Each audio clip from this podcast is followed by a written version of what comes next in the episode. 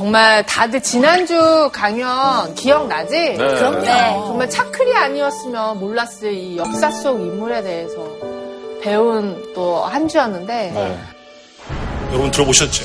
최명길이라고 인조반정 쿠데타에 가담했던 사람이고 왕을 무릎 꿇린 남자 약간 역적같이 좀 생각하는 경향이 있는 것 같아요. 아, 융통성이 있네. 진짜 왕과 조정과 백성을 위한 우국충정에서 나온 것이었구나. 난 정말 차클 아니었으면 최명기 씨가 그냥 정말 탤런트 최명기 씨만 맞아요. 생각하고 살았을 거야. 어. 되게 훌륭한 분인지 몰랐어요. 어, 그러니까 그렇게 또 위대한 조상님이 계셨다는 게 너무 자랑스럽더라고. 차클이 우리에게 몰랐던 사실을 많이 알려주기 저는 공개 강연 때 호사카 유지 어. 교수님 나와서 정말 우길기의 정의를 알려주고 아, 맞아. 알아보는 방법에 대해서도 알려주셔서 너무 도움이 됐던 것 같아요. 솔직히 나는 홍길동님이 진짜 허균의 소설 속의 인물인 줄 알았어. 다들 그렇게 생각하지 않았어요. 저도 근데 그게 생각해요. 실제 역사 속에 실존했던 인물이라는 거를 차이나는 클래스 아니면 어디서 배우나? 자, 과연 오늘은 또 어떤 강의 들을지 너무 기대되는데요. 근데 그 전에 저는 오늘 어떤 게스트가 나오실지 좀 궁금해요. 오늘 한 자리가 좀 비어 있거든요. 아, 그러네요. 몰랐어요. 또 누군가 나오나? 어떤 또 새로운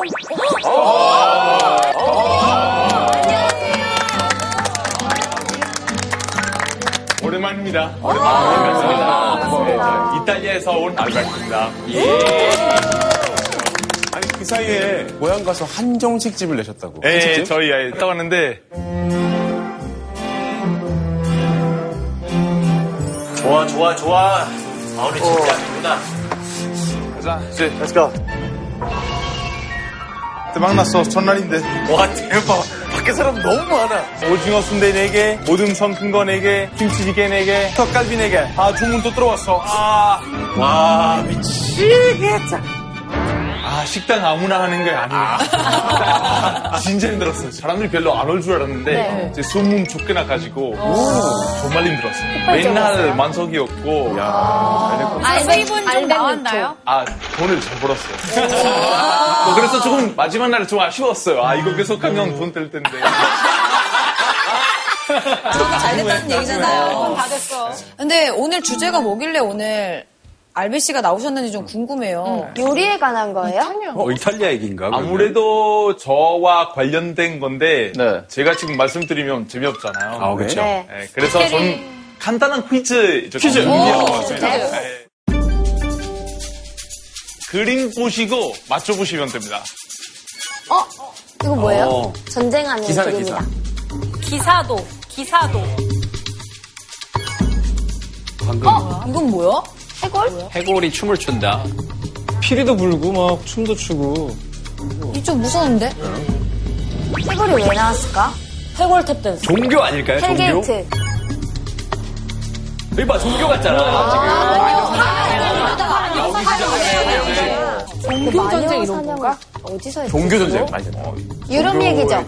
네? 유럽 얘기예요? 네, 유럽 얘기인가? 유럽 얘기. 아, 그럼 조금 나왔는데 네. 답을 제가 말씀드리지 않고 오늘 간사님 신님께서 말씀해 주실 겁니다. 오. 보실까요? 네. 네. 선생님 나와주세요.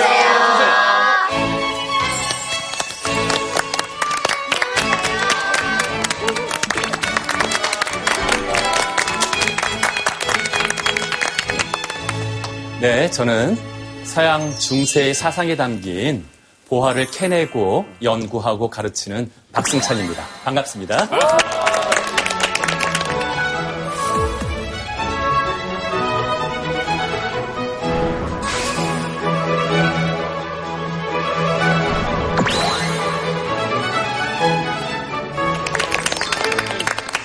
남자가 뵙기에도 목소리도 좋으시고 인상도 좋으시고 그런 말씀 많이 들으시죠 평소에 주변에서 어, 안 듣는다 그러면 거짓말인데.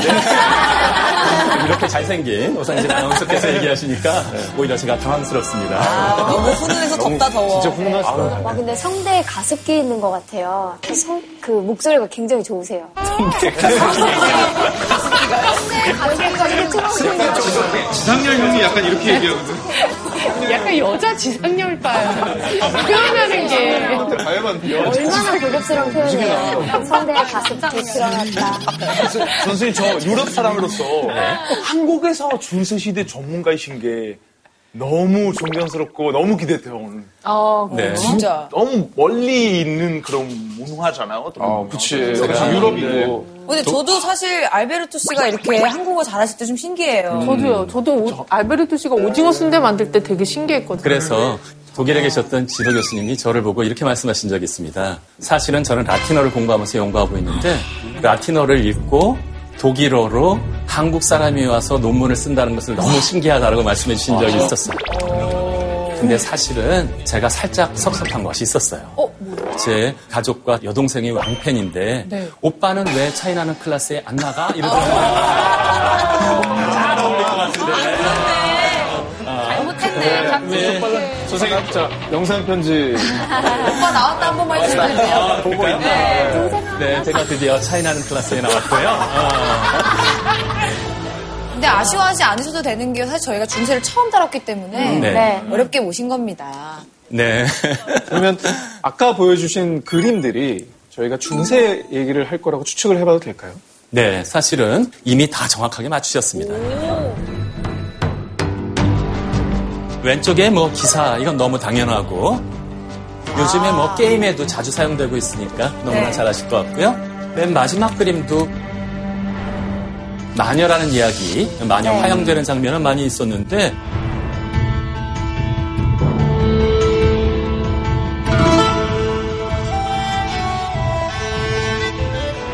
가운데 그림이 좀 낯서실 수 있어요. 뭐예요? 중세 말기에 페스트가 번지면서 나타나는 죽음의 춤이라고 하는 장면입니다. 페스트라는 것이 흑사병이라고 해서 지금 정도의 코로나19 정도가 아니라 인구의 3분의 1이 줄어들었던 무시무시한 질병이었어요. 죽었다는 거.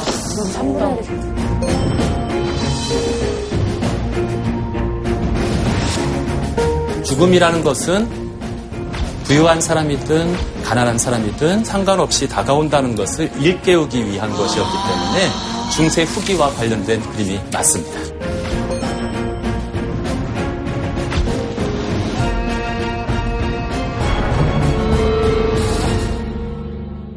그러면 여러분들이 가지고 계신 중세에 대한 것들 한번 저한테 마구 한번 던져보실까요? 요즘에는 뭐 왕좌의 게임 얘기도 많이 하는데 네. 사실 그 중세 판타지라고 하잖아요. 그렇죠. 그것이 굉장히 많은 문화적인 상상력을 퍼부어 주었던 그러나 영화 같은 걸 보면 항상 뭔가 칙칙하고 어두운 것 맞아요. 같은 맞아요. 그런 느낌을 꼬질꼬질해. 받는 그러한 시기들이 있고요. 그러고 보면 되게 좀 부정적인 이미지도 좀 있는 것 같아요. 흑사병이나 이런 것들도 그렇고. 네. 그래서 그러한 시기들을 종종 암흑의 시대라고 부르는 것을 들어보신 분이 꽤 많으실 아, 거예요. 그럼 저희가 미술 수업 때도 배웠는데요. 중세는 워낙에 이 종교의 힘이 강력한 나머지 뭐 모든 문학이나 소설, 그림 같은 경우에도 거의 하느님을 찬양하기 위해서 만들어졌다라고 들었어요. 약간 네. 개성 없는 느낌. 중세에 그런 어떤 특정한 예술의 자유라는 측면에서 보면 그렇게 말씀하실 수 있는 부분이 틀림없이 있습니다.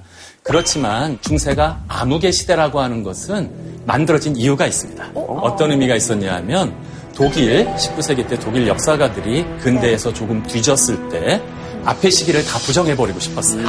그래서 중세 전체 시기를 암흑의 시대, 암흑기, 둥클레 에포케라고 딱딱지를 붙였는데 이것을 그대로 베껴 쓴 역사학자들이 일본의 역사학자들이었고요. 우리 근대 사 공부가 일본의 역사가들을 통해서 들어왔기 때문에 우리나라에서는 중세는 암흑기라는 것이 그렇게 널리 퍼져 나가게 된 것이었습니다. 그러면 우리나라 사람들만 이렇게 생각하는 거예요? 알베르토는 중세에 대해서 어떻게 이미지를? 근데 저희 조금 다르게 배울 수밖에 없는 게 안 좋은 부분, 부정적인 부분도 있겠지만 좋은 부분들 되게 많잖아요. 이탈리아에서 사실 중세 시대에 유명한 인물들이 되게 많아요.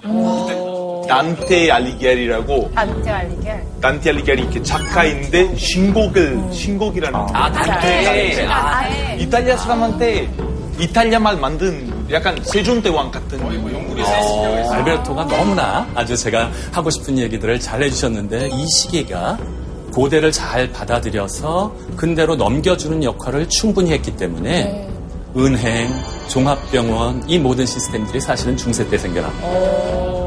중세에 대한 이미지가 약간 이렇게 굳어진 것이 중세 전문가로서는 좀 약간 서운하거나 그러지는 않으셨어요? 네, 사실은 너무나 안타까워서 제가 20년 동안 중세는 암흑기가 아니다라고 외치고 다녔는데 아. 직도 어두운 면만이 부각이 되었기 때문에 밝은 면도 부각시켜서 다 같이 포괄했으면 좋겠다는 생각을 해봅니다. 그래서 제가 준비한 주제는 바로 이것입니다. 중세 천년의 빛과 그림자. 벌써 기대돼요, 선생님. 진짜. 그래서 먼저 중세라는 시기가 언제인지를 여러분들이 생각해 볼 것이 있는데 역사가들이 가장 많이 보는 것은 476년에 서로마 제국이 멸망한 다음부터 그 다음에 1492년에 에스파냐에서 무어인들이 추방되는 이 시기까지를 갖다가 대략 계산해 보시면 천년, 1016년 정도의 이 천년이 넘는 시기를 갖다가 중세라고 이야기하고 있습니다. 야, 그럼 오늘 천년 동안의 이야기를 한 시간 동안 이렇게 압축해 주시는 건가요? 네. 전에 보니까 138억 년도 한, 네. 136년을 이 시간에 담을 수도 있는데 천년 정도는 충분히 담을 수 있을 것 같고요. 가볍게 담아주세요. 선생님, 근데 이 에스파냐에서 무어인 추방이라는 게 어떤 의미인지 잘 모르겠어요. 에스파냐는 어디에 있는 나라예요? 에스파냐는 여러분들이 요즘에 표현하는 스페인, 생각하시면 아. 스페인에 있는 바로 그 지역들을 부르는 다른 이름 중에 하나이고요. 저희가 알기로는 이 무어인이 이슬람교도거든요. 네, 맞습니다. 사실 유럽 얘기를 할 때는 관련성이 좀 높지는 않아 보이는데 아주 날카로운 질문을 잘 던져주셨고요. 한번 생각해 보실 것은 서구 중세는 단순히 그리스도교만 연관된 것은 아니었다라고 하는 추측들은 여러분들이 이미 하실 수 있을 것 같고요. 근데 처음부터 다 가르쳐 드리면 재미가 없잖아요. 제가 요거 그 부분에 대한 비밀을 하나하나 제가 강연을 통해서 풀어나갈 텐데 그래서 중세를 지배했고 이끌어왔던 두 문명이 벌써 다 나왔습니다. 서부에서는 그리스도교의 문명이 중심을 잡고 있었고 또 다른 것은 바로 동방의 이슬람이었습니다. 이슬람의 문명. 그러면 먼저 시기적으로 앞섰던 그리스도교의 문명부터 이야기를 시작해 볼까요? 네, 그리스도교의 문명의 시작은 이미 잘 알고 있는 것처럼 한 어떤 아기가 마구간에서 태어나면서부터 시작되었고요. 그 아기는 33세 십자가에서 처형되었는데 그리스도교는 예수가 죽고 난 다음에 더 퍼져 나가게 됩니다. 엄청난 박해의 시기가 있었고요. 아마 네로 황제의 박해 같은 이야기를 들어보신 분이 계실 텐데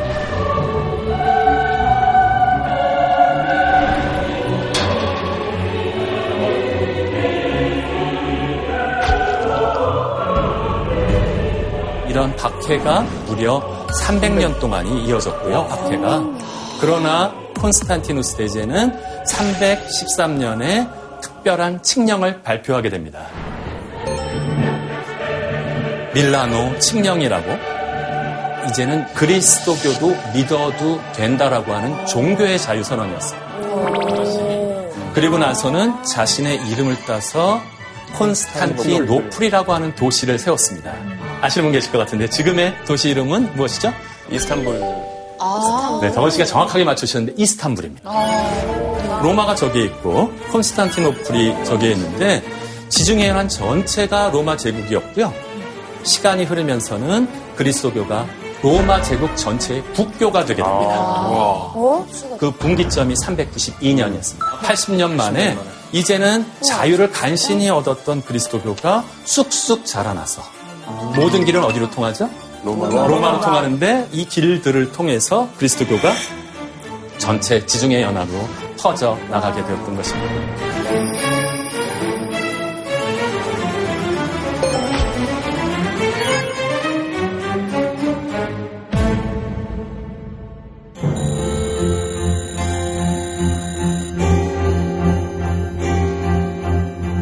이 동로마와 서로마가 갈라져 있는 상태에서 게르만족이 쳐들어와서 이쪽 로마 쪽이 공격을 받는 일들이 벌어지고 말게 되었습니다. 476년도에 서로마 제국이 멸망하고 말았고요. 이 서로마 제국이 멸망한 다음에도 동로마 제국은 그대로 남아 있었습니다. 이걸 부르는 다른 이름이 하나 있는데 혹시 아시는 분 계실까요? 미잔틴 제국. 어, 알베르토. 오늘 대표로 나오실 만해요. 에이스답다. 에이스답네. 쉬운 거였어요. 장난의 용병이다. 비잔틴 제국이라는 것은 끊어지지 않고 계속 이어지고 있었습니다. 선생님, 그러면은 이제 지금 현재에서 가톨릭이라고 부르는 그 종교가 저 당시에 탄생을 한 건가요? 네, 가톨릭이라고 부르는 종교는 초기 그리스도교 시대부터 연결된 것을 가톨릭교라고 부르고요. 로마 쪽은 가톨릭이 중심으로 뒀다면 동로마 쪽에서 나타나는 이 종교들을 새롭게 이름이 붙었는데 그게 뭐냐면 그리스 정교 또는 동방 정교라고 부릅니다. 이제 어, 서로 두 가지로 갈라진 그리스도교 종교가 조금씩 벌어졌습니다. 저기 로마가 있죠. 네. 로마에는 누가 살고 계신가요? 교황이 살고 있고 콘스탄티노플에 누가 있어요? 황제. 비산틴 제국의 황제. 서로 종교의 수장이라고 하는 사람들이 다투는 바람에 1054년에 결정적으로 이것은 갈라져 버리고 말게 되었습니다.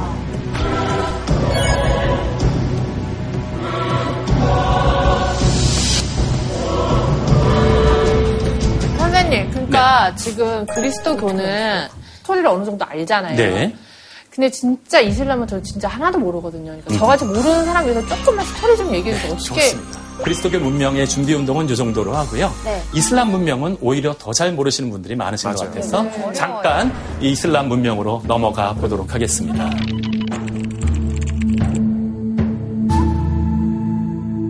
이 무함마드라고 하는 분은 어, 바로 570년경에 태어나서 상인의 아들이었습니다. 무함마드가 나타나서 25세 때 딱 어디 회사에 들어갔는데 거기에 CEO가 여성이셨어요. 40세 정도가 되는 여성이었는데 보니까 아니 너무나 훌륭한 거예요.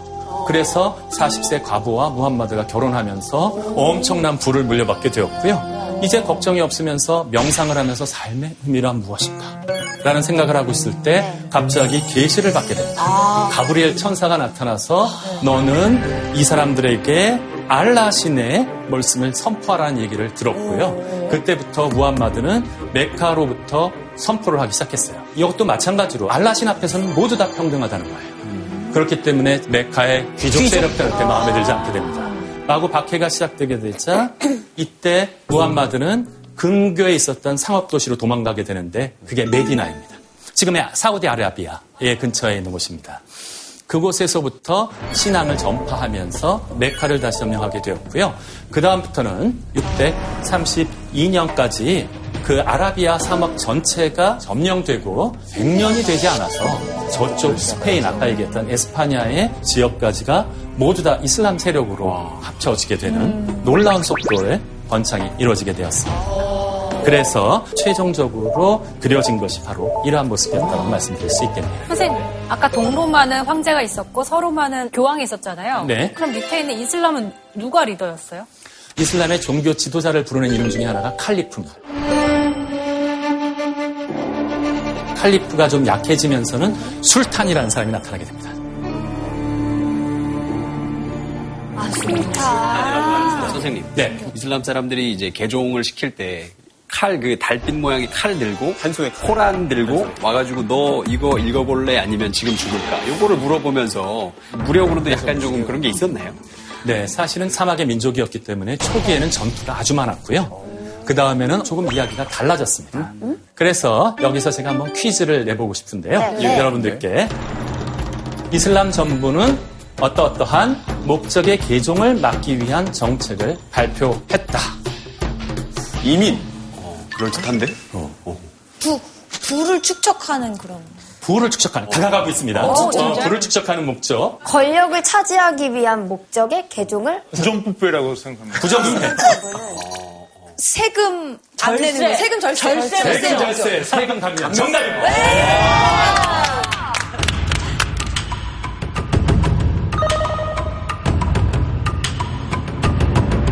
근데 그 네 글자를 들으니까 되게 믿고 싶어지는. 세금 어떻게 되었었냐 하면 이슬람 믿는 사람들은 인두세는 내지 않아도 됐어요. 땅을 가진 토지세 정도만 내면 되었기 때문에 굉장히 좋았는데. 다른 종교의 사람들한테 뭐라 그랬다? 니네는 종교를 믿어도 된다. 유대교 그대로 믿고 그리스도교도 믿어도 되지만 너희들은 세금을 내라. 약간 그 종교의 자유를 유저 서비스로 받는. 그 러게. 스트리밍 서비스요. 이렇게 종교적인 관용 정책을 아. 펼침으로써 이슬람으로 개종하는 사람들이 점차적으로 늘어나게 되었던 것이었고요. 이 이슬람 세력들이 이렇게 스페인, 시칠리와 이탈리아 남부까지는 들어갔지만 이 위쪽은 전부 다 그리스도교 세계로 남아 있었습니다. 300년 동안은 서로 공존하는 시기가 있었고요. 그래서 그때는 예루살렘이라는 곳에 성지 순례가 아직도 있었는데 그리스도교인들은 큰 어려움이 없이 보호를 받으면서 자유롭게 여행을 할 수 있었습니다. 관광 생길 것 같은데요. 그렇죠. 지역 경제 활성화에 아주 도움이 됐죠. 기가, 기가 막히죠? 선생님, 근데 지금까지 들었을 때는 뭔가 중세의 어두운 면이라기보다는 이슬람 세력과도 관계도 좋아 보이고, 이렇게 저희가 생각했던 그런 느낌은 아직 없거든요. 상당히 성숙한 느낌이에요. 네, 그렇죠. 이건 어두움도 아니고 평화스럽게 잘 살고 있는데요. 그러네요. 근데 네. 이것을 깨뜨리는 무시무시한 사건이 벌어지게 됩니다. 일이 났어요. 그게 뭘까요? 싸움 났네. 연도가 어떻게 세요? 연도가 나중에 11세기. 궁금하다. 11세기. 11세기. 11세기 나지? 않아요? 십자군 일어나요? 전쟁 시작이죠. 이게 지금 확실히 우리한테는 세계사인데 네, 이 친구한테 국사야. 알아야 돼요. 알아야 돼요. 알아야 돼요. 십자군 전쟁 1096년부터 와, 처음 1291년까지 200년이요. 대략 몇백 년인가요? 200년인데요? 일어났던 8, 8차례까지의 전쟁. 바로 십자군 전쟁이었습니다.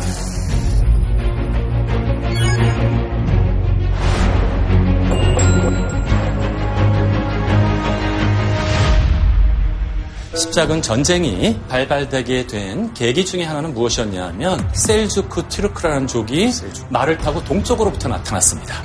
워낙 싸움을 잘하니까 네. 바그다드를 점령한 다음부터 비잔틴 제국의 아까 그 거대한 영토들을 네. 대부분을 다 차지해서 콘스탄티노플로 밀어넣기 시작했습니다. 이 강력해진 이슬람 세력 때문에 분위기가 바뀌었습니다. 전에는 예루살렘 성지 순례 얼마든지 와라. 이들이 예루살렘을 점령하면서부터는 이제 순례자들이 위협을 받게 됩니다. 심지어는 가장 중요한 성당 중에 하나가 그리스도 무덤 성당, 성묘 성당이라고 있는데 이것마저 부셔버렸어요.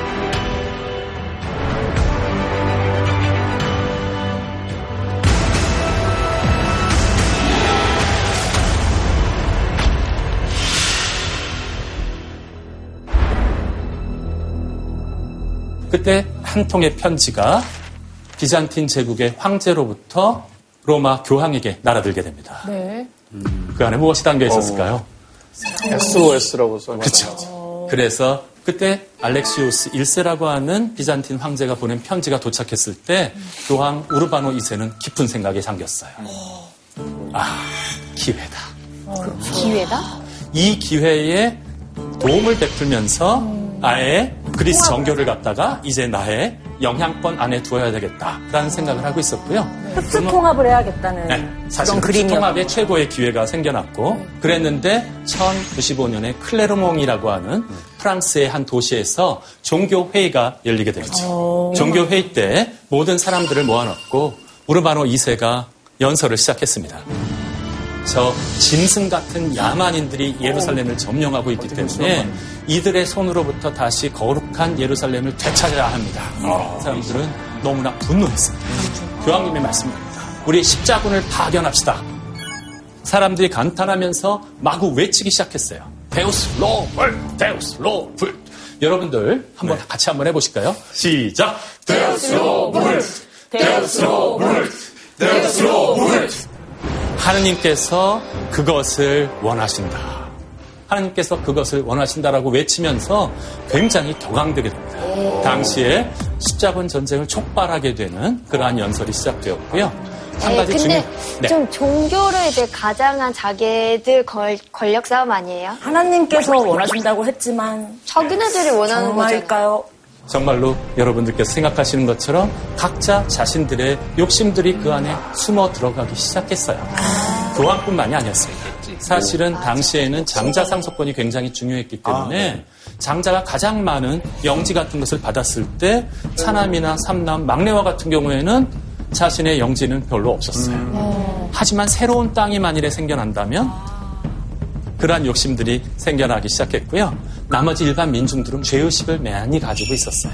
원죄라는 것이 있고 내가 뭔가 잘못했는데 용서를 받고 싶은데 교황이 뭐라고 얘기했냐면 죄를 지으면서 빚진 빚을 몽땅 다 탕감해주겠다. 아, 면죄부 같은 거네요. 그러니까 정확하게 번역하자면 면벌부 이 모든 것들이 그만 십자군 전쟁의 첫 번 선포와 같이 연결되어 있었습니다.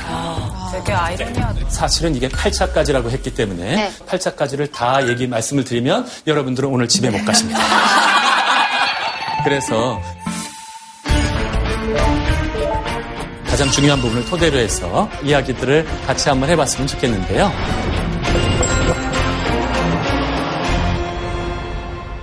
선생님 말씀을 들으니까 당시에 정말 여러 가지를 취할 수 있었으니까 다들 그 원정대에 합류하려고 난리가 났겠어요. 정말 난리가 났습니다. 이게 어떻게 난리가 났냐 하면 정규군의 십자만 해도 6만이었어요. 이렇게 공작과 백작들이 모여서 1차 십자군 전쟁이 시작되었습니다. 그들이 훈련을 받은 건 아니잖아요. 이들은 어, 개별적인 전투에 대한 훈련은 이미 끝나 있었고요. 기사들이었기 때문에. 하지만 통합해서 이것을 이끌어 나갈 전략은 없었습니다. 딱 오합지졸이었겠네요. 자기들의 오합지졸들이 자기의 공작, 자기의 백작 얘기만 들으면서 형식상으로 콘스탄티노플로 몰려갔는데 얼마나 그 준비가 안 됐었냐면 6만 명이 전투하러 나가려면 뭐를 같이 준비해야 될까요? 무게만 두고 나가서 보급.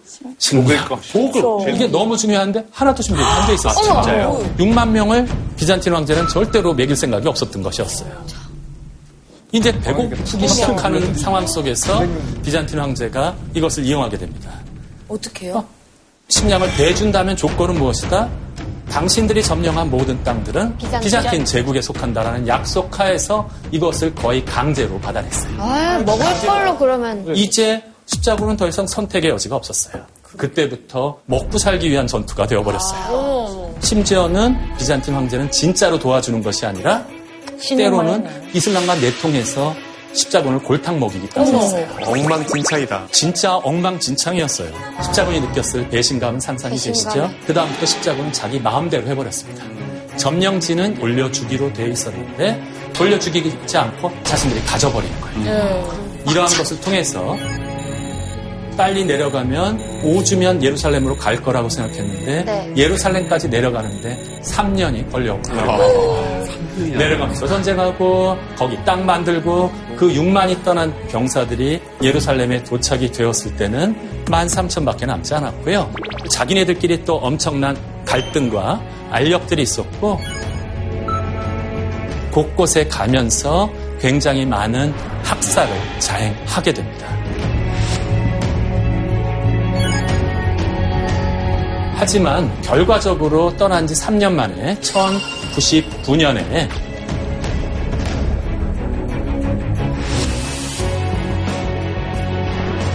예루살렘을 되찾는 성공을 하게 됩니다. 와, 또 이게 성공을 하네. 네. 어떻게 성공을 했을까? 궁금한데 여러 가지 이유가 있을 것 같아요. 그리- 아까 보니까 오합지졸에다가 굉장히 정리가 안 돼 있었는데 네. 그래서 어떻게 해서 성공할 수 있었을까요? 질병 같은 게 퍼진 거예요. 아하. 바이러스 퍼져가지고. 남미처럼? 네, 어. 그래서 아, 그 사람들은? 다 면역이 되어 있고 거기 갔더니 그 사람들 병 걸려가지고 다 죽어버린 거죠. 아, 네. 아니면 선생님 단순하게 네. 진짜 신의 가호가 있었던 거예요. 기도를 이 열심히 했어요. 정도면 믿어야겠다. 협상이나 거래 있지 않았을까요? 아. 우리 들어오게 하면 뭐 이거 주겠다 저. 어떤 의미에서 타협이라는 것이 굉장히 중요했습니다. 초기 1차 십자군이 일어났을 때는 이슬람이 완전히 서로 경쟁이었기 때문에 타협해온 사람들이 생겨났어요. 나의 땅만 공격을 받지 않으면 돼요. 어떻게 해요? 식량을 들고 나타납니다. 해가지고 어떻게 돼? 우리 땅으로 가지 말고 저 옆 나라로 가주세요. 옆 나라가 아주 나쁜 나라입니다. 생각하지도 못하게 이슬람의 세력의 분열 때문에 예루살렘을 정말로 천우신조로 점령하는 일들이 벌어지고 말게 됩니다. 단순하다 되게 안 뒤를 생각하지 않아. 그런데 계속해서 가만히 있었을까요? 어땠을까요? 이슬람들이. 아, 우리가 그때 갈라져 싸우느라고 이 땅을 내준 거 되게 땅을 치고 후회하신 것 같은데. 맞아. 그때 서서히 위대한 이슬람의 장군 제후들이 나타나게 됩니다.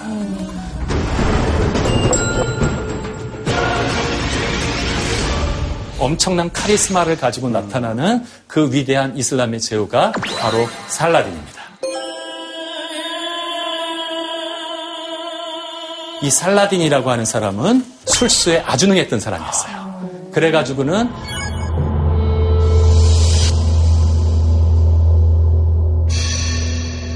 이집트의 술탄이 된 상태에서 엄청난 전투를 벌여서 십자군 세력들을 갖다가 일소하면서 예루살렘을 점령해 버리고 말게 됩니다. 서구 세계는 완전히 패닉에 빠졌어요. 네. 이걸 어떻게 하나 그래서 이제는 역대급 최고급의 사람들이 나타나게 됩니다. 그때는 서구 세계 안에서도 3차 십자군의 영웅이 하나 있었습니다. 어, 닉네임을 살짝 힌트로 알려드릴까요? 네. 지숙 씨는 아이돌이신데 다른 그룹이긴 하지만 더 라이언 하트. 아, 들어보셨나요? 소녀시대. 소 소녀시대 거의 라이언 하트에 나오는 그 라이언 하트. 엄청난 이게 용기를 가지고 있었다라고 하는 그런 뜻이기 때문에 가장 용맹한 사자 왕, 사자 심왕 리차드가 나타났습니다. 빼앗긴 예루살렘을 다시 되찾기 위해서 엄청난 군대를 끌고 돌아오게 되었던 것이죠.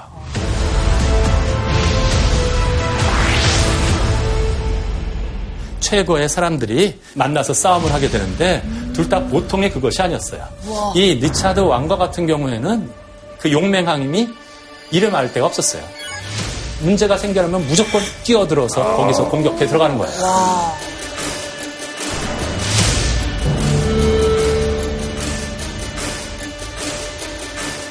저 살라딘은 완전히 다른 방식의 지도자였어요.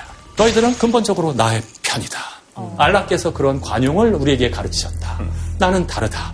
하면서 다 끌어안기 시작했어요. 배운 사람이네요. 엄청나게 배운 사람이었어요. 이 배운 사람이었고 문화적인 수준은 사실은 살라딘이 한 수 위였어요.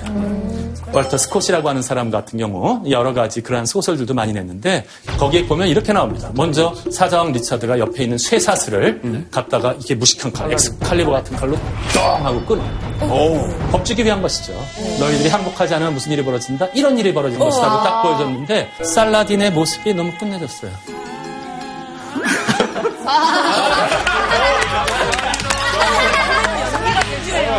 대왕님 근데 혹시 이런 것도 하실 수 있습니까? 하면서 뭘 했냐면 자신의 비단 허리띠를 끌어서 탁 하고 하늘로 던집니다. 천천히 떨어지고 있는데 언제 반달 칼을 뺐는지 위에서 비단을 두 동강이를 냅니다.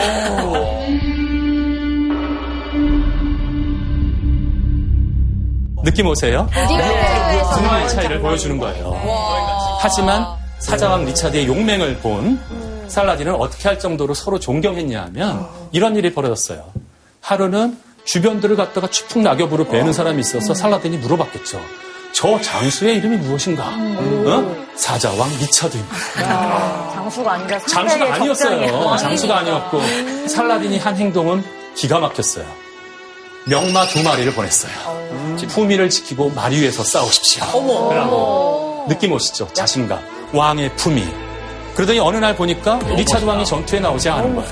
어, 왜안 소문의 스파이를 통해서 예를 들어보니까 열병이 걸려서 누워 있다는 거예요. 아이고, 설마. 약도 지어드렸나요? 살라딘이 어떻게 했어요? 자기의 주치의를 보냈어요. 기가 막히죠? 선생님, 근데 그렇게 팽팽했던 네. 리차드와 어. 술탄 그 사람의 어떤 일이 벌어졌을까요? 누가 이겼어요? 살라딘이 지키고 있는 예루살렘을 결코 리차드 왕은 점령할 수 없었어요. 아. 그래서 살라딘에게 편지를 보냈죠. 이 정도의 싸움에서 우리가 서로 타협을 합시다 하면서 예루살렘은 당신이 계속 가지지만 우리는 평화롭게 성지순례를 하고 싶습니다. 다시 원래대로 돌아가는 네, 거예요. 살라딘은 아주 흔쾌하게 얘기했어요. 우리 이슬람은 다르다. 아. 배운 사람. 어떻게 해서 배운 사람이다. 품위를 지키자. 이런 사람들은 풀려나가지고 가서 무슨 얘기를 했겠어요. 고향에 돌아가서. 괜찮더라. 거기에 살라딘이 이런 이야기를 했다라고 얘기하면서 오히려 서구에서 살라딘 팬클럽이 생겨났어요.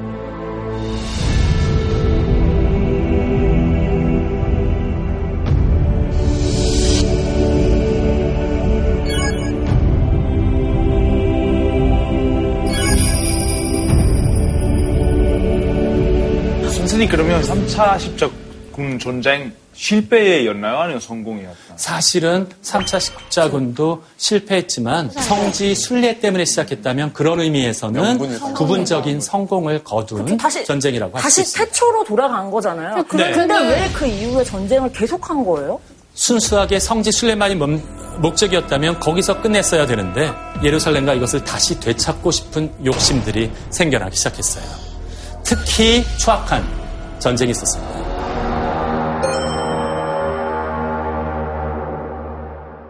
4차 십자군들이 그때 당시에는 예루살렘을 지키고 있는 이집트를 공격하러 가기로 모든 약속이 다 돼 있었는데 네. 그 전까지는 육로로 가다 보니까 너무 어려워서 새로운 방식들이 시작되었는데 그게 뭐였냐 하면 배를 통해서 네. 나가는 것이었습니다.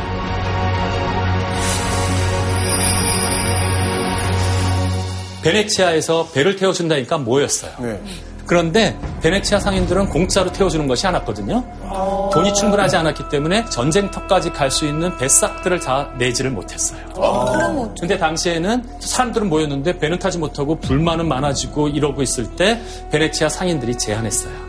외상? 너가 뭘 하냐면 그 자라라고 하는 도시를 갖다가 공격해서 그 도시를 우리가 가지면 너희들 태워다 줄게. 그래서 그리스도교인들이 살고? 있었던 그 도시를 점령해서 빼앗았어요.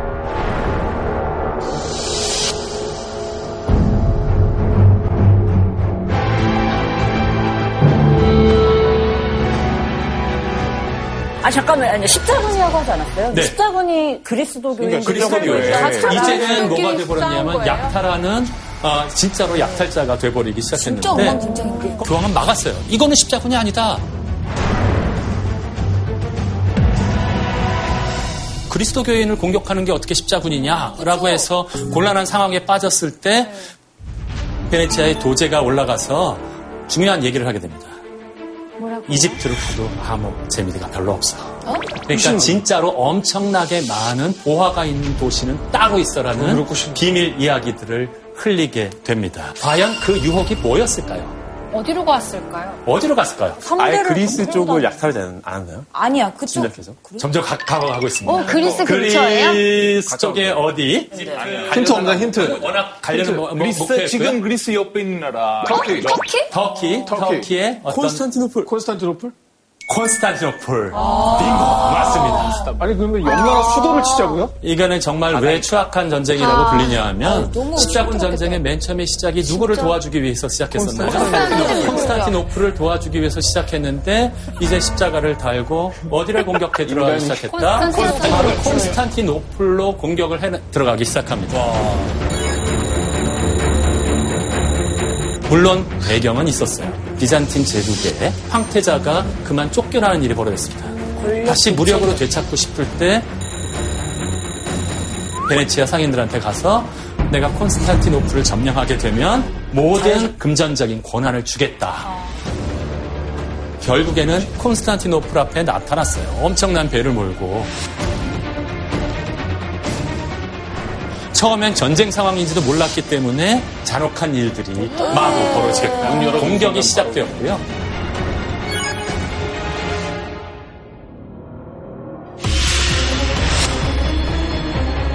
이슬람한테도 한 번도 점령 당하지 않았던 도시가 그만 4차 십자군에게 공격 당하고 말게 됩니다. 정말 십자가 달기 너무나.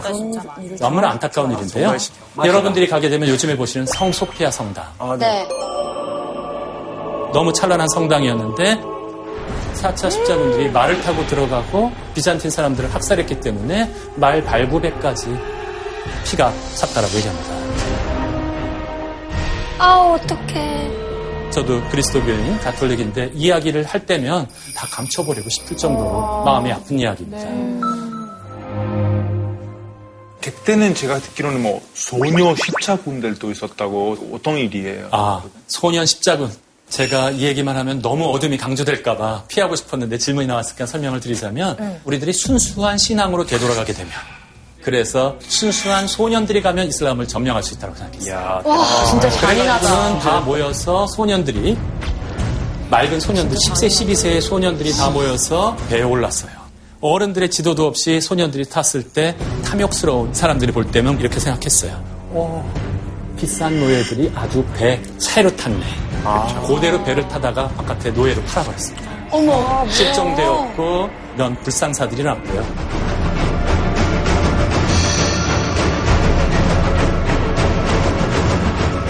이후에 100년 동안의 전쟁은 5차, 6차, 7차, 8차 모두 실패하고 말았고요. 무의미하게 욕심들을 갖다가 재확인하는 것으로만 끝나버리고 말게 됩니다.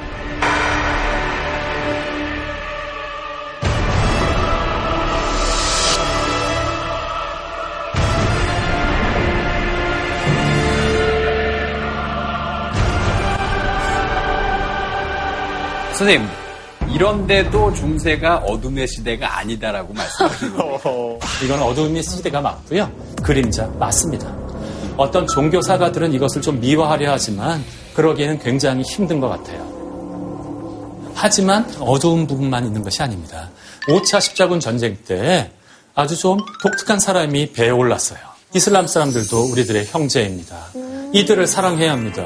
끊임없이 얘기했고 배에서 내리자 이 사람은 용감하게 뚜벅뚜벅 이집트의 술탄을 찾아갔어요. 우와. 이 사람이 과연 누구일까요? 힌트를 드리자면 현재 교황님이 프란치스코. 빙고 맞습니다. 소위 아시시의 성 프란치스코가 술탄을 찾아가서 평화에 대한 이야기를 했고요. 술탄이 그리스도교인 중에 이런 사람들은 처음 보았어요. 그러면 당신이 진짜 원하는 게 뭐냐 그랬어요. 예루살렘에 다시 성지순례를 하고 싶습니다라고 얘기했을 때 프란치스코 성인한테 멋지게 아랍어로 글을 썼는데 이 사인을 들고 예루살렘을 찾아가니까 프란치스코는 아무 제어를 받지 않고 예루살렘을 방문했고요. 이 프란치스코가 만든 수도회가 프란치스코 회라고 그러는데요. 모든 그리스도인들이 다 쫓겨났을 때도 예루살렘의 거룩한 무덤 성당을 지키면서 한 번도 끊어지지 않고 여태까지 이어졌고요. 서서히 이러한 무력 전쟁과 같은 것에 대한 반성의 목소리가 점점 더 커져 나가게 되었다.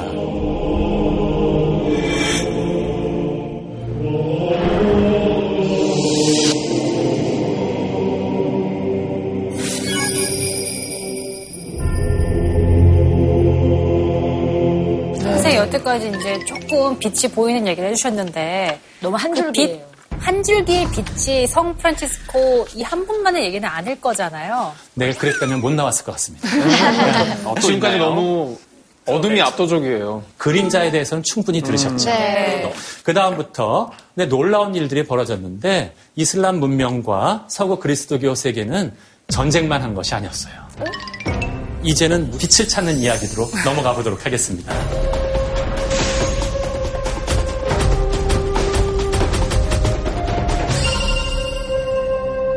9세기에서 11세기까지는 가장 문화가 발달한 것은 서구 쪽이 아니었습니다. 이슬람 쪽이었습니다. 지금 보시는 것처럼 이슬람 문화를 갖다가 우리 서구 세계가 받게 된 것들 중에서 혹시 생각나는 것이 있을까요? 혹시 그 아라비아 숫자 같은 게 전해지지 않나요? 아, 아라비아 숫자. 네, 그, 그 좋, 좋습니다. 어. 저는 그런 거 배우지 않았어요? 글자 쓰는 거? 구- 구텐베르그 그, 그 활자?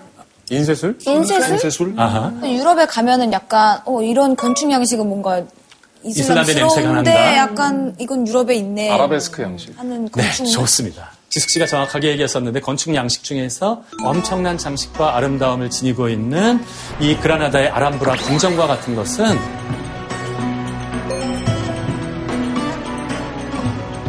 그리스도교와 그 이슬람들이 만나면서 선출된 이러한 양식들이고요.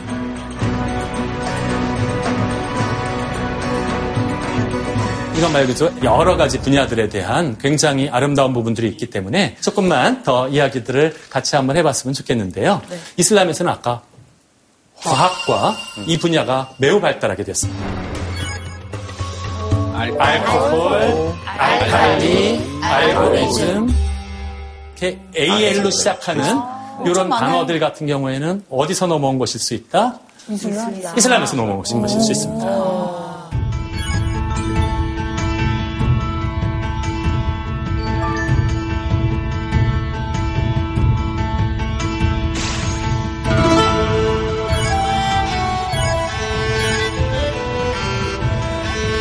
이 알코올과 알칼리 같은 것은 어떻게 해서 발전되었냐면요. 금을 만들어내는 기술들을 뭐라고 부르죠? 연금술. 연금술이라고 부릅니다. 연금술을 하고 싶었어요. 이 사람들은 어떻게 생각했냐면 여러 가지 물체들을 다 녹였다가 새롭게 잘 조합하면 금이 나올 수 있다고 생각했기 때문에 이것을 갖다가 열심히 쪼개고 쪼개고 쪼갠 상태에서 녹이는 기술들을 발전시켜 나가기 시작합니다. 그 과정 중에서 발달되게 된 건 뭐냐면 산이라는 것과 알칼리라고 하는 것들에 관한 그런 것들을 찾아내기 시작했고요.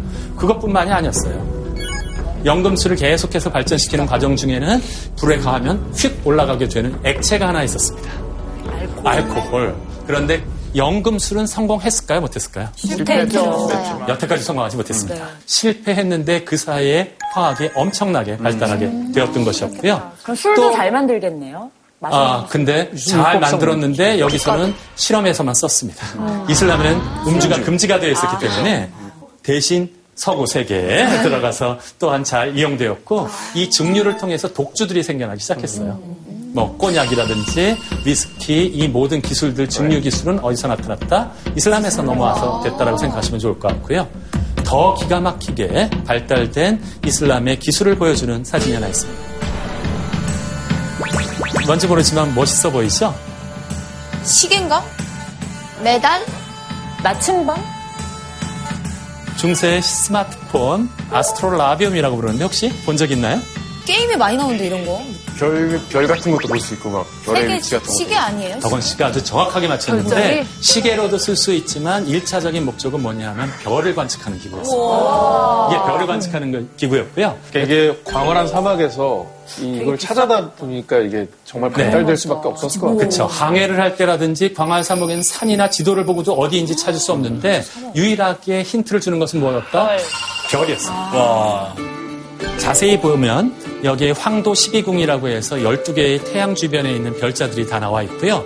그 별자리들을 갖다가 따깍따깍 움직여서 이 별과 이별 사이에 위치를 갖다가 생각해서 경도와 위도를 알게 되면 여러분들 뭐를 알 수 있을까요? 당연히 지금 위치. 우리가 있는 위치를 알 수 있는 기가 막힌 이 도구 중에 하나 있습니다. 내가 어디 있는지 좌표 찍어서 네, 좌표를 찍는 그런 기구 중에 하나고요. 스마트폰 정도가 아니라 최고의 내비게이션입니다. 이렇게 천문학에 대한 지식과 같은 것은 서구보다도 훨씬 뛰어난 상태에 있었습니다.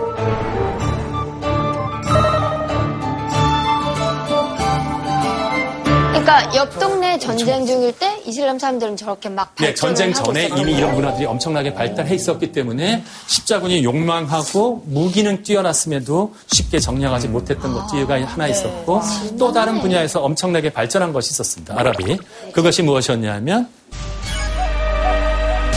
의학이었습니다. 의학.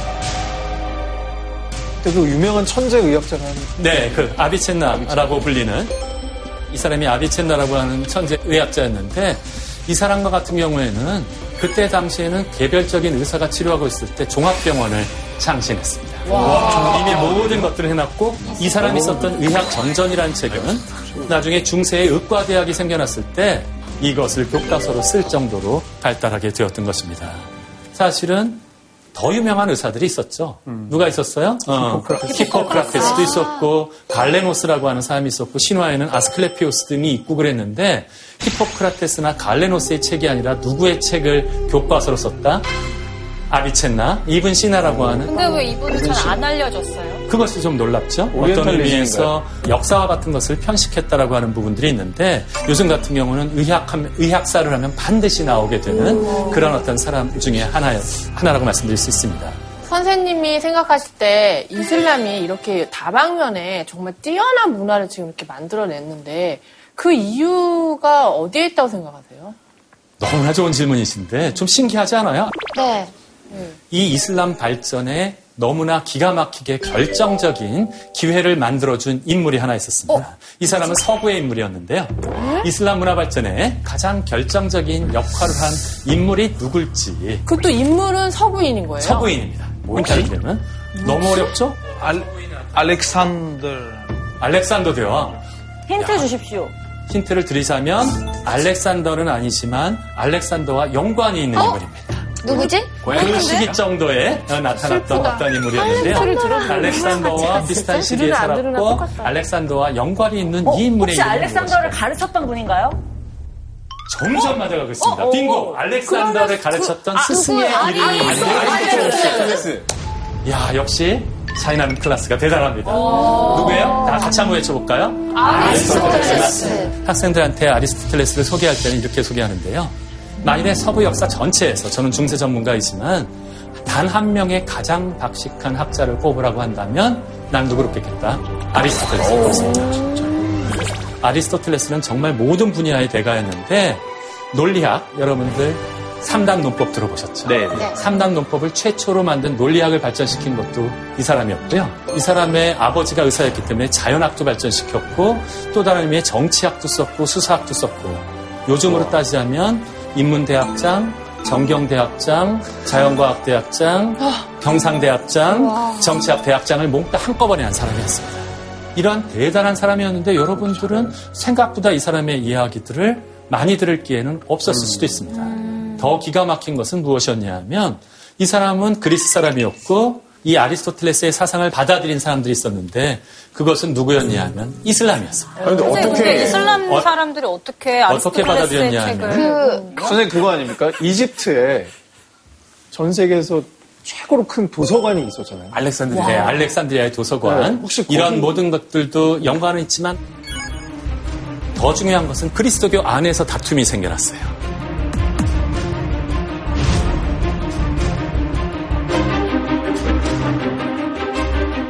종교적인 이유로 그리스도교에서 내몰린 사람들이 굉장히 지성인들이 시리아로 피해가면서 아리스토텔레스의 책을 몽땅 다 가져갔어요. 그것을 갖다가 시리아에서 이 사람들이 아리스토텔레스 책을 열심히 읽고 있을 때 갑자기 들이닥친 사람들이 누구였다?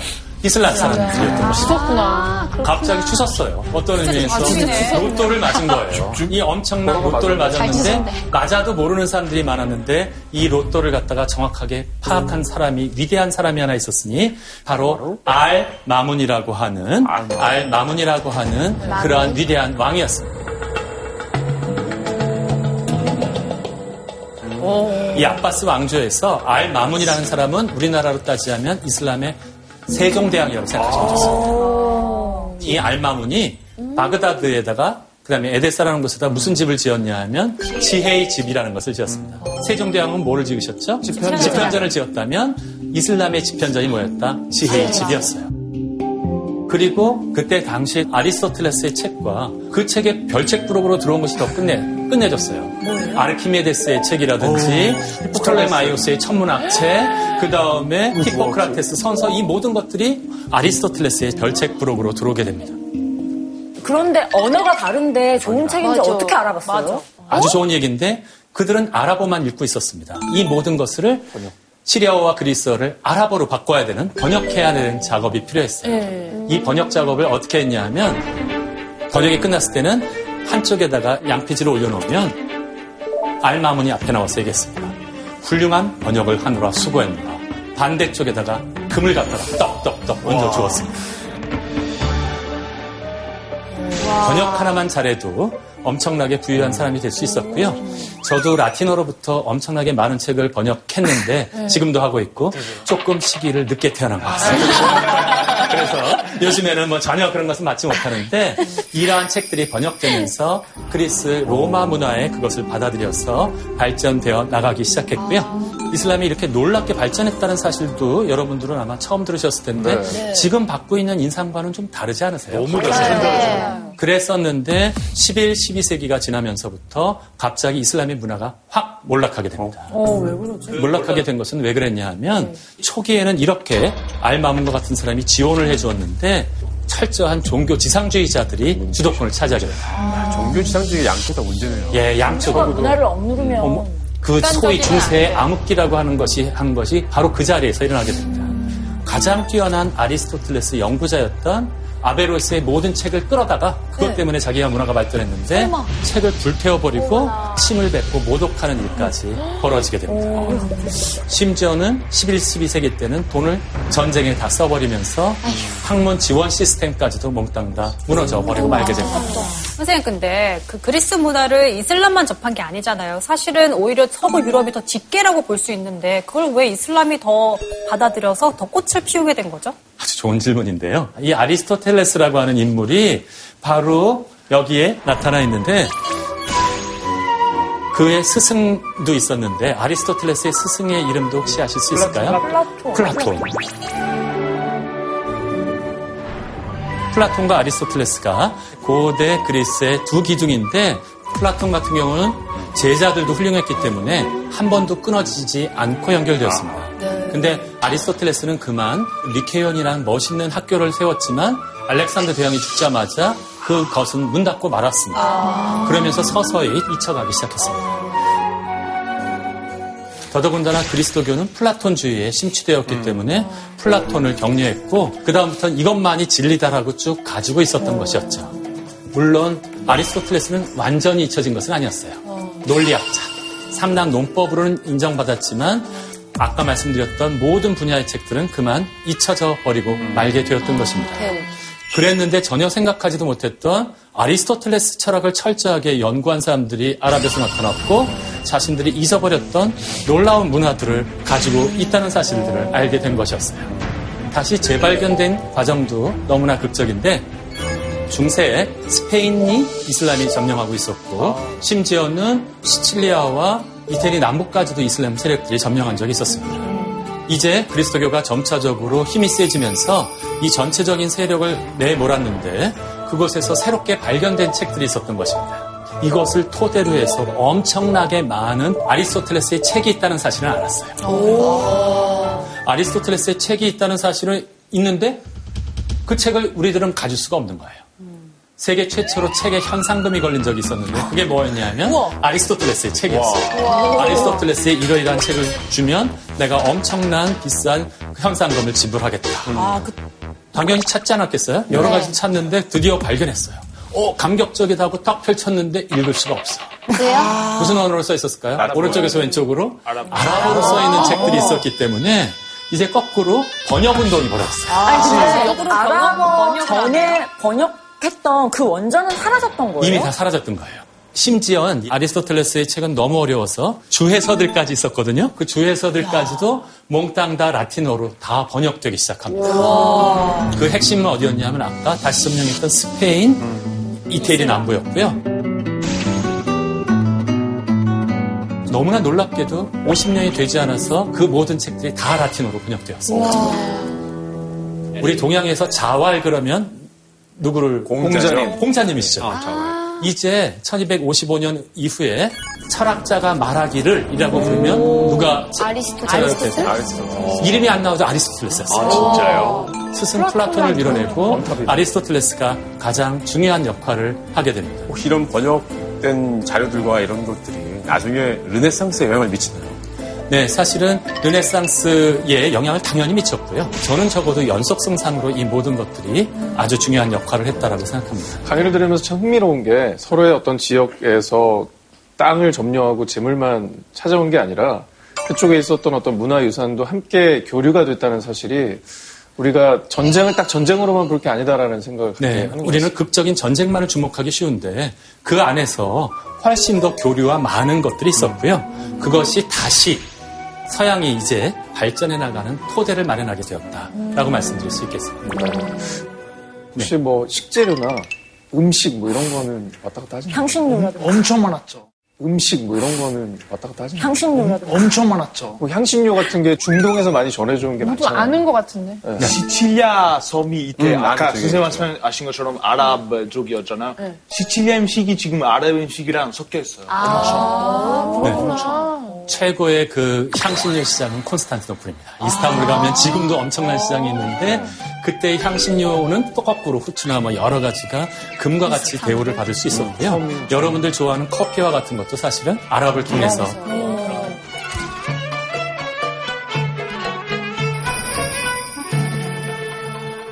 음식뿐만이 아니라 이제 정신적인 부분 안에서도 도약하게 되는 그 과정을 맞게 되는데요. 사실은 모든 사람들이 아리스토텔레스에 열광했던 것은 아니었어요. 너 뛰어난 자연과학자라는 건 인정하는데 최고의 대학자? 난 인정할 수 없어. 라는 반대하는 운동도 있었어요.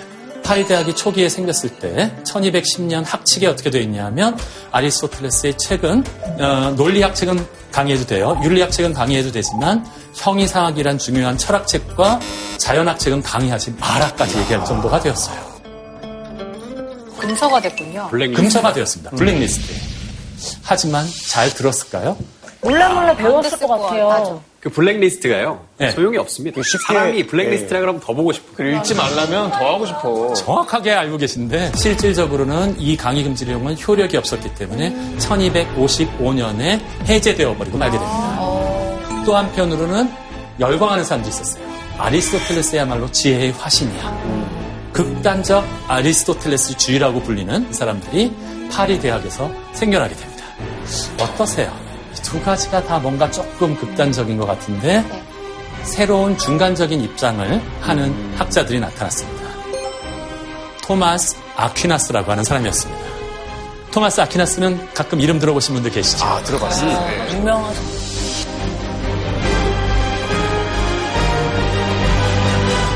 이 토마스 아퀴나스 같은 경우는 그 아리스토텔레스를 어떻게 받아들였냐 하면 네. 이 아리스토텔레스의 얘기가 맞는 것도 있지만 반드시 맞는 것은 아니다. 그렇기 때문에 한편으로 이 아리스토텔레스의 사상을 받아들이면서 만일에 그것이 틀리다라고 생각하면 자신의 의견을 과감하게 얘기했어요. 이러한 부분은 나는 이렇게 고쳐야 한다라고 생각한다. 라고 하면서 이 내용들을 다 고쳐내기 시작했고요. 토마스 아퀴나스의 가장 유명한 책은 신학 대전입니다. 신학 대전이라는 책인데 다 합치면 영어로 번역 나와 있는 것은 60권입니다. 60권이에요. 신학 대전이라는 한 책이 우리나라에서도 번역되고 있는데 지금 18권까지 나왔고요. 그거 한 사람이 쓴 거예요? 네, 한 사람이 쓴 겁니다. 손을 썼을 거 아니에요, 그 시대에. 네, 손으로 물론 썼고요. 다 번역되면 아마 72권 정도로 우리나라에서 나오게 될 예정입니다. 이 신학대전과 같은 것은 서구 지성사의 금자탑이라고 인정할 정도의 책이었어요. 이 엄청난 분량의 책, 60권이 다가 아니었어요. 그것은 토마스 아퀴나스가 쓴 책의 7분의 1밖에 되지 않고요. 곱하기를 하면 6, 7, 40이 400권 정도의 책이 되는 분량들을 토마스 아퀴나스는 저술했습니다. 평생 뭐 책만 쓰다가 돌아가셨다고 해도 그러니까 과언이 평생 아니네요. 책만 쓰다가 돌아가셨다. 제가 그래서 좀 야속해요. 저는 토마스 아퀴나스 전문가인데 언제 다 읽으라고 나 써놓으셔서 그런데 토마스 아퀴나스는 여러 스콜라 철학자 중에 한 명이었어요.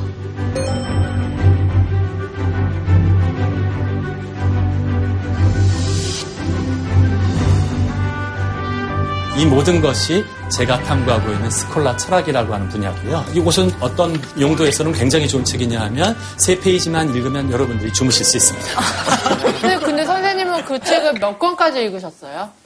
어, 솔직히 말하면 다 읽지 못했습니다. 다 읽지 못한 정도로. 그래서 제가 어, 3분의 1 넘에서 두 번째 정도까지 읽었고요. 아까 100권은 넘은 거네요. 네, 100권은 넘었죠. 제가 논문 쓰고 하면서 계속해서 읽고 있기 때문에 선생님, 근데 그렇게 어렵고 약간 지루하다고도 본인께서도 말씀하셨는데 그분을 왜 연구의 대상으로 삼으셨는지. 그런 것이 뭐냐면 고대 철학에 대한 모든 보화가 그 안에 들어있습니다.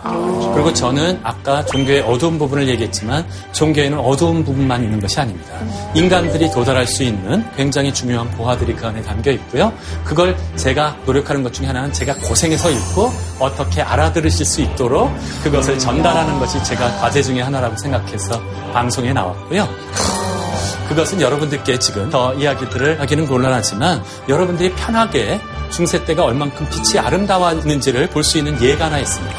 저랑 같이 한번 봐주실까요? 중세 때 한복판에 아리스토텔레스가 재발견됐던 동시대 때 생겨난 성당이 바로 고딕 성당이라고 생각할 수 있고요. 고딕 성당에 보면 아까 말씀하셨던 아랍이 썼던 여러 가지 기술들이 이 안에 많이 들어와 있습니다. 수학적인 계산에 의해서 이 모든 것들을 놀랍게 높이 있게 지어낼 수 있었고요.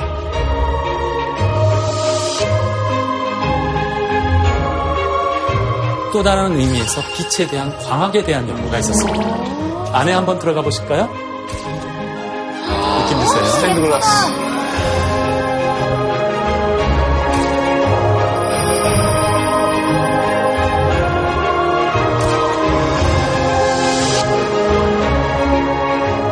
중세 때 어둠과 전쟁만 있었던 것이 아니라 이렇게 아름다운 문화 예산들을 만들어 낼 수 있었다. 이제 서서히 정리해 보자면 낯선 문화들이 이렇게 다가왔을 때 여러 가지 태도를 우리는 보일 수 있습니다. 한 가지 태도, 꼭 피해야 되는 태도는 아까 우리가 앞에서 배웠던 무슨 전쟁이었죠? 십자군 십자군 전쟁과 같은 방식입니다. 자기와 다르다라고 얘기해서 이들을 제거해버리고 없애버릴 때에만 문화를 가질 수 있다면 이것은 가장 위험한 낯선 문명을 만나는 방식이라고 생각합니다. 하지만 다른 방식이 있습니다. 이슬람 사람들은 어떻게 했냐면 여러 문화들을 자기 것으로 만들어내는 역할들을 해냈습니다. 물론 그대로 따르는 것이 아니라 무엇을 선택하지는 우리에게 달려 있습니다. 토마스 아퀴나스가 어떻게 했어요? 맞는 것은 열려서 받아들이고 그렇지 않은 것은 수정했다. 철학적으로 주체성이라고 그러는데요. 만일에 우리들이 주체성을 가지고 세계적인 문화들을 받아들여서 창조적으로 변형시킬 수 있다면 우리나라는 세계 문화의 중심이 될 수 있을 것이라고 생각합니다. 우리나라의 모든 학자들, 모든 예술가들이 우리 날개를 활짝 펴고 세계로 날아올 날을 기다리면서 중세의 청년의 빛과 그림자라는 강연을 마치도록 하겠습니다. 감사합니다. 사실 우리가 중세하면은 뭐 암흑의 시대다, 뭐 십자군 전쟁 요 정도만 알고 있어서 굉장히 짙은 어두운 그림자만 떠올렸는데 그 이면에 이렇게 밝은 모습도 있었네요. 네, 정말 우리가 중세의 새로운 면을 또 알게 되는 그런 시간이었던 것 같습니다. 네. 알베르토는 또, 네. 또더 가까운 네. 역사에 관한 이야기였기 때문에 좀 더 남달랐을 것 같은데 어떠셨어요?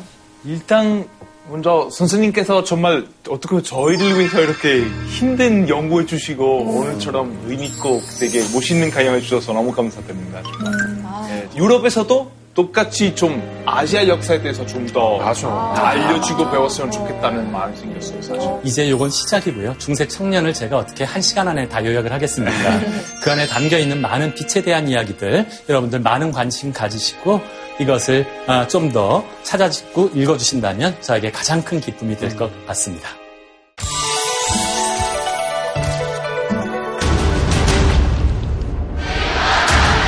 홍콩 역사상 최대인 200만 명. 왜 저렇게 많은 사람들이 저렇게 오래 계속 나올까?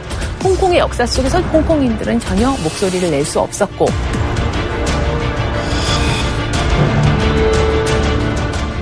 너무나 충격이었던 건 경찰이 시민을 무차별 구타했습니다. 실탄 공격을 하기도 하고 왜요? 시민들이 선출한 의원의 자격을 박탈하기도 했습니다. 말도 안 돼. 정부가, 법이, 제도가 폭력적이라면 우리는 어떤 삶을 살아갈 것인가?